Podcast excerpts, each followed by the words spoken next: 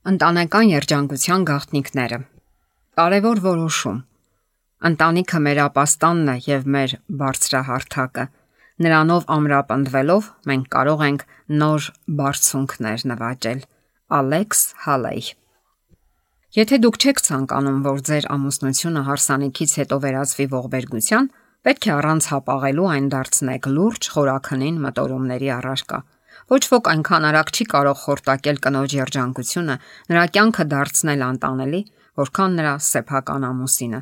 Ոչ ոք չի կարող դրա 100-րդ մասն անել այնպես, ինչպես կարող է անել կինը՝ խափանել ամուսնու հույսերն ու ձգտումները, կատվածահար անել նրա ուժերն ու հօդս ցնդեսնել հերանեկարները։ Ամուսնության կնքման օրն այն կետն է, որից սկսած շատ տղամարդիկ ու կանայք հաշվում են իրենց հաջողությունները կամ ձախորդությունները եւ որի հետ կապում են ապագայի հույսերը։ Ամուսնությունը ներգործում ու ազդում է մեր ողջ կյանքի վրա եւ այս աշխարհում եւ ապագայում։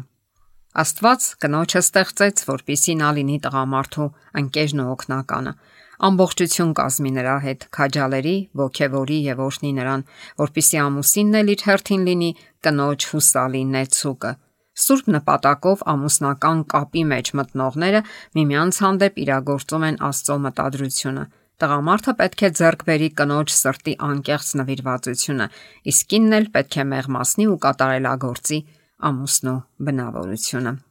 Քրիստոսը եկավ ոչ թե քանդելու, այլ վերականգնելու ամուսնական հաստատությունը, ինչև նրա նախասկզբնական սրբությունն ու վեհությունը։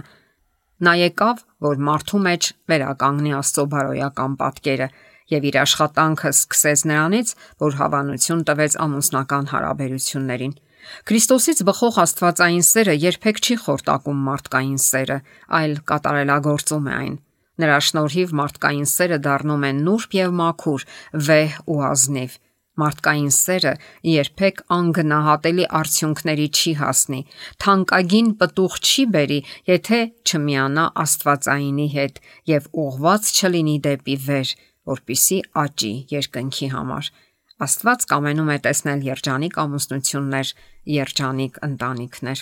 Ամուսնությունը, ինչպես բոլոր մնացած բարի պարգևները, որոնք Աստված տվել է մարդկանց, խեղաթյուրվեց մեղքի հետևանքով, բայց ավետարանի նպատակն է վերականգնել դրա մաքրությունն ու գրավչությունը։ Տերը կամենում է, որ ընտանիքը, որպես երկնային ընտանիքի խորհրդանիշ, դառնա ամենաերջանիկ վայրը երկրի վրա։ Համատեղ կյանքի առաջին տարին փորձի կուտակման տարի է երբ ամուսինն ու կինը ճանաչում են միմյանց բնավորության առանձնահատկությունները, ինչպես երեխան է նոր բաներ ճանաչում դպրոցում։ Թող ձեր ընտանեկան կյանքի պատմության առաջին գլխում չլինեն այնպիսի էջեր, որոնք կմթագնեն ձեր ապագա երջանկությունը։ Ձեր միությունը պետք է ծառայի եւ մեկիդ եւ մյուսիդ երջանկությանը։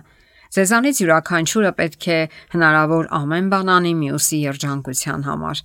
Դա Աստծո կամքն է ձեր նկատմամբ բայց երբ դուք միավորվեք մեկ ամբողջության մեջ, ձեզանից յուրաքանչյուրը պետք է պահպանի իր անհատականությունը, չլուծվելով մյուսի մեջ։ Ձեր անհատականությունը պատկանում է Աստծուն։ Դուք պետք է հարցնեք նրան. Ինչպես կարող եմ լավագույն ձևով կատարել այն առաքելությունը, հանուն որի ստեղծված եմ։ Հասկանալու համար թե ինչ է ամուսնական հարաբերությունը, անհրաժեշտ է մի ողջ կյանք ապրել։ Նրանք, ովքեր ամուսնանում են, ընդունվում են մի դպրոց, որն այս կյանքում չեն ավարտելու։ Որքան էլ շրջահայաց ու խելամիտ կազմակերպվի ամուսնական կյանքը, հազիվ թե կարելի է հանդիպել այնպիսի զույգի, որն ամեն ինչում միաբան լինի, նույնիսկ այն ժամանակ, երբ ամուսնական արարողությունը հենց նոր է ավարտվել։ Երկու մարդկանց ճշմարիտ միությունը վավերացված ամուսնությամբ կազմավորվում է հետագա ողջ տարիների ընթացքում։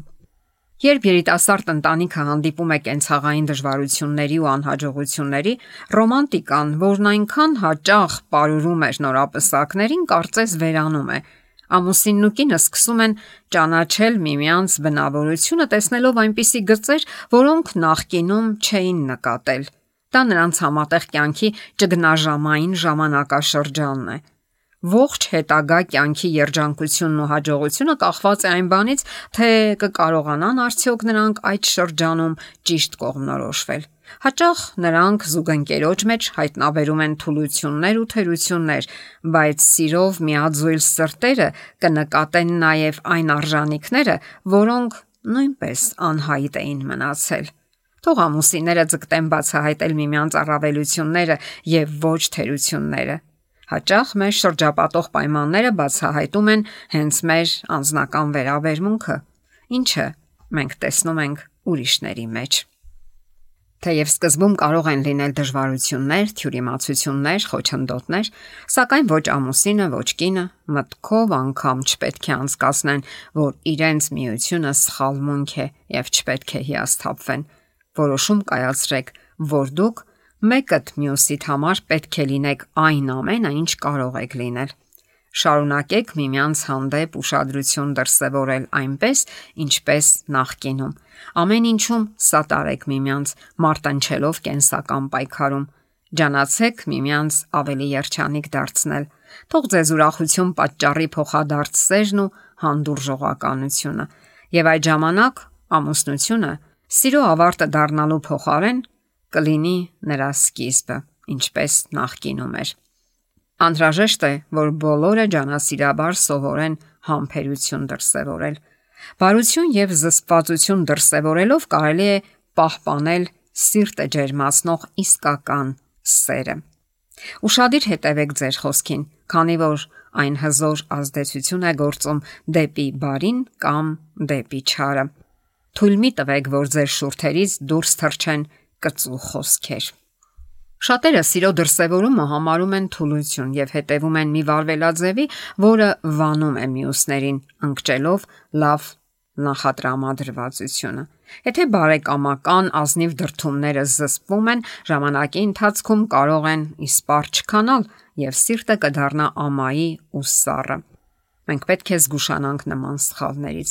Սերը չի կարող երկար գոյատևել, եթե այն ոչ մի կերպ չի դրսևորվում։ Թող նրա սիրտը, ով ձեզ հետ կապված է ամուսնական կապով, չտարապի բարության ու կարեկցանքի պակասից։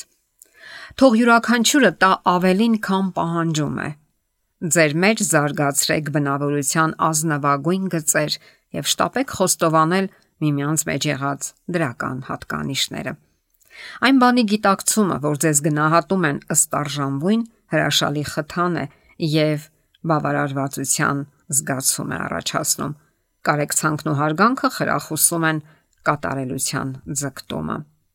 Աշխարհում այսքան անսիրտ մարդկանց գոյության պատճառն այն է, որ իսկական կապվածությունը որակվում է որպես թուլություն, եւ մարդը շփոթվածություն եւ ընկճվածություն է զգում։ Չափազանց հոգսաշատ են մեր ընտանիքները եւ նրանցում ճափից ավելի քիչ է անմիջականությունն ու པարզությունը, խաղաղությունն ու երջանկությունը։ Պետք է ավելի քիչ մտածել այն մասին, թե ինչով է զբաղված արտաքին աշխարհը եւ ավելի շատ հոգալ մերձավորների մասին։ Ընտանիքի անդամները միմյանց հանդեպ պետք է դրսևորեն ոչ թե ցուցադրական, շինծու քաղաքավարություն, այլ քնքշություն եւ սեր։ Շատերը պետք է սովորեն, թե ինչպես տունը դարձնեն գրավիչ, ուրախ վայր։ Երախտագետ սիրտն ու քնքուշ հայացքն ավելի թանկ են, քան հարստությունն ու ճոխությունը, եւ հասարակով բավարարվելը երջանիկ կդարձնի ընտանիքը, եթե այնտեղ թակավորում է սերը։ Սերը պետք է դրսևորվի հայացքի եւ վարվեցողության մեջ, մտերիմ մարդկանց ուղված մեր խոսքերի մեջ։ Առանց փոխադարձ հանդուրժողականության ու սիրո երկրային ոչ մի ուժ իզորու չէ պահելու ամուսնուն եւ կնոջը միասնական կապի մեջ։ Ձեր ամուսնական հարաբերությունները պետք է լինեն մտերիմ ու քնքուշ,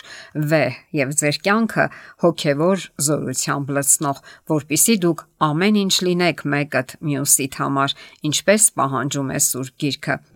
Երբ դուք հասնեք այն վիճակին, որը ձեզ համար նախատեսել է Աստված, ձեզ կթվա թե հայտնվել եք երկնքում եւ կզգաք Տիրոջ ներկայությունը ձեր կյանքում։ Մարդիկ կարող են հասնել այն իդեալին, որը նրանց համար նախատեսել է Աստված, եթե նրան դարձնեն իրենց օգնականը։ Ինչ չի կարող անել մարդկային իմաստությունը, կկարողանա անել նրա շնորհը նրանց համար, ովքեր սիրով ապավինում են նրան։ Աստծո նախախնամությունը կարող է երկնային կապերով միավորել սրտերը։ Երկնային հաստոցը հյուսում է ավելի նրբորեն եւ դրա հետ մեկտեղ ավելի ամուր, քան երկրային հաստոցները, ստեղծելով մի կտավ, որը կդիմակայի բոլոր փորձություններին եւ ձախորդություններին։ Սրտերը կմիավորվեն վերջ չունեցող սիրո ոսկե կապերով։ 3 խորուրդ։ Առաջինը Ինչպես ուրախություն պատճառել կնոջը։ Մտեք ծաղկի խանութ եւ գնեք վարդերի կամ ուրիշ ծաղիկների փունջ։ Ծաղիկները ձեր կնոջը հանձնեք հենց դռան շեմին կամ ընթրիքից հետո մի բացիկի հետ հետեւյալ մակագրությամբ։ Ես ամբողջ օրը խորհում եի քո մասին։ Ուզում եմ ասել, որ անչափ շատ եմ սիրում քեզ։ Զանգահարեք նրան շփաթվա ընթացքում մի քանի անգամ։ Դա արեք առանց որևէ առիթի։ Պարզապես որpիսի նրան ասեք. Ես սիրում եմ քեզ եւ աշխարհի ամենաերջանիկ տղամարդն եմ, որովհետեւ կյանքս քեզ հետ եմ կապել։ Ձեր ձեռքով պատրաստեք որևէ բացիկ, շնորհավորելով ձեր կնոջը ծննդյան օրվա կամ հարսանիքի տարելիցի արդիվ։ Եթե անգամ բարձրարվեստ չլինի, հավատացեք, որ բացիկն անպայման հիշարժան կլինի նրա համար։ Երկրորդ. ինչպես դրսևորել սերը ամուսնու նկատմամբ։ Անցկացրեք ընտանեկան ընտրություններ։ Ձեր ամուսնուն ասացեք, որ դուք երեխաների հետ ընտրել եք նրան որպես տարվա լավագույն ամուսին եւ հայր։ Պատրաստեք պատվոգիր եւ կախեք այն աչքի ընկնող տեղում։ Գնեք կամ պատրաստեք բացիկ։ Արտահայտեք ձեր զգացմունքները։ Ասացեք, թե դուք ինչպես եք սիրում նրան եւ որքան ուրախ եք, որ նա ձեր ամուսինն է եւ ձեր երեխաների հայրը։ Նախորոք պատրաստած բացիկը հանձնեք ընթրիքի ժամանակ կամ էլ նրան ուղարկեք փոստով։ Երորդ. հաճախակի գովեք նրան։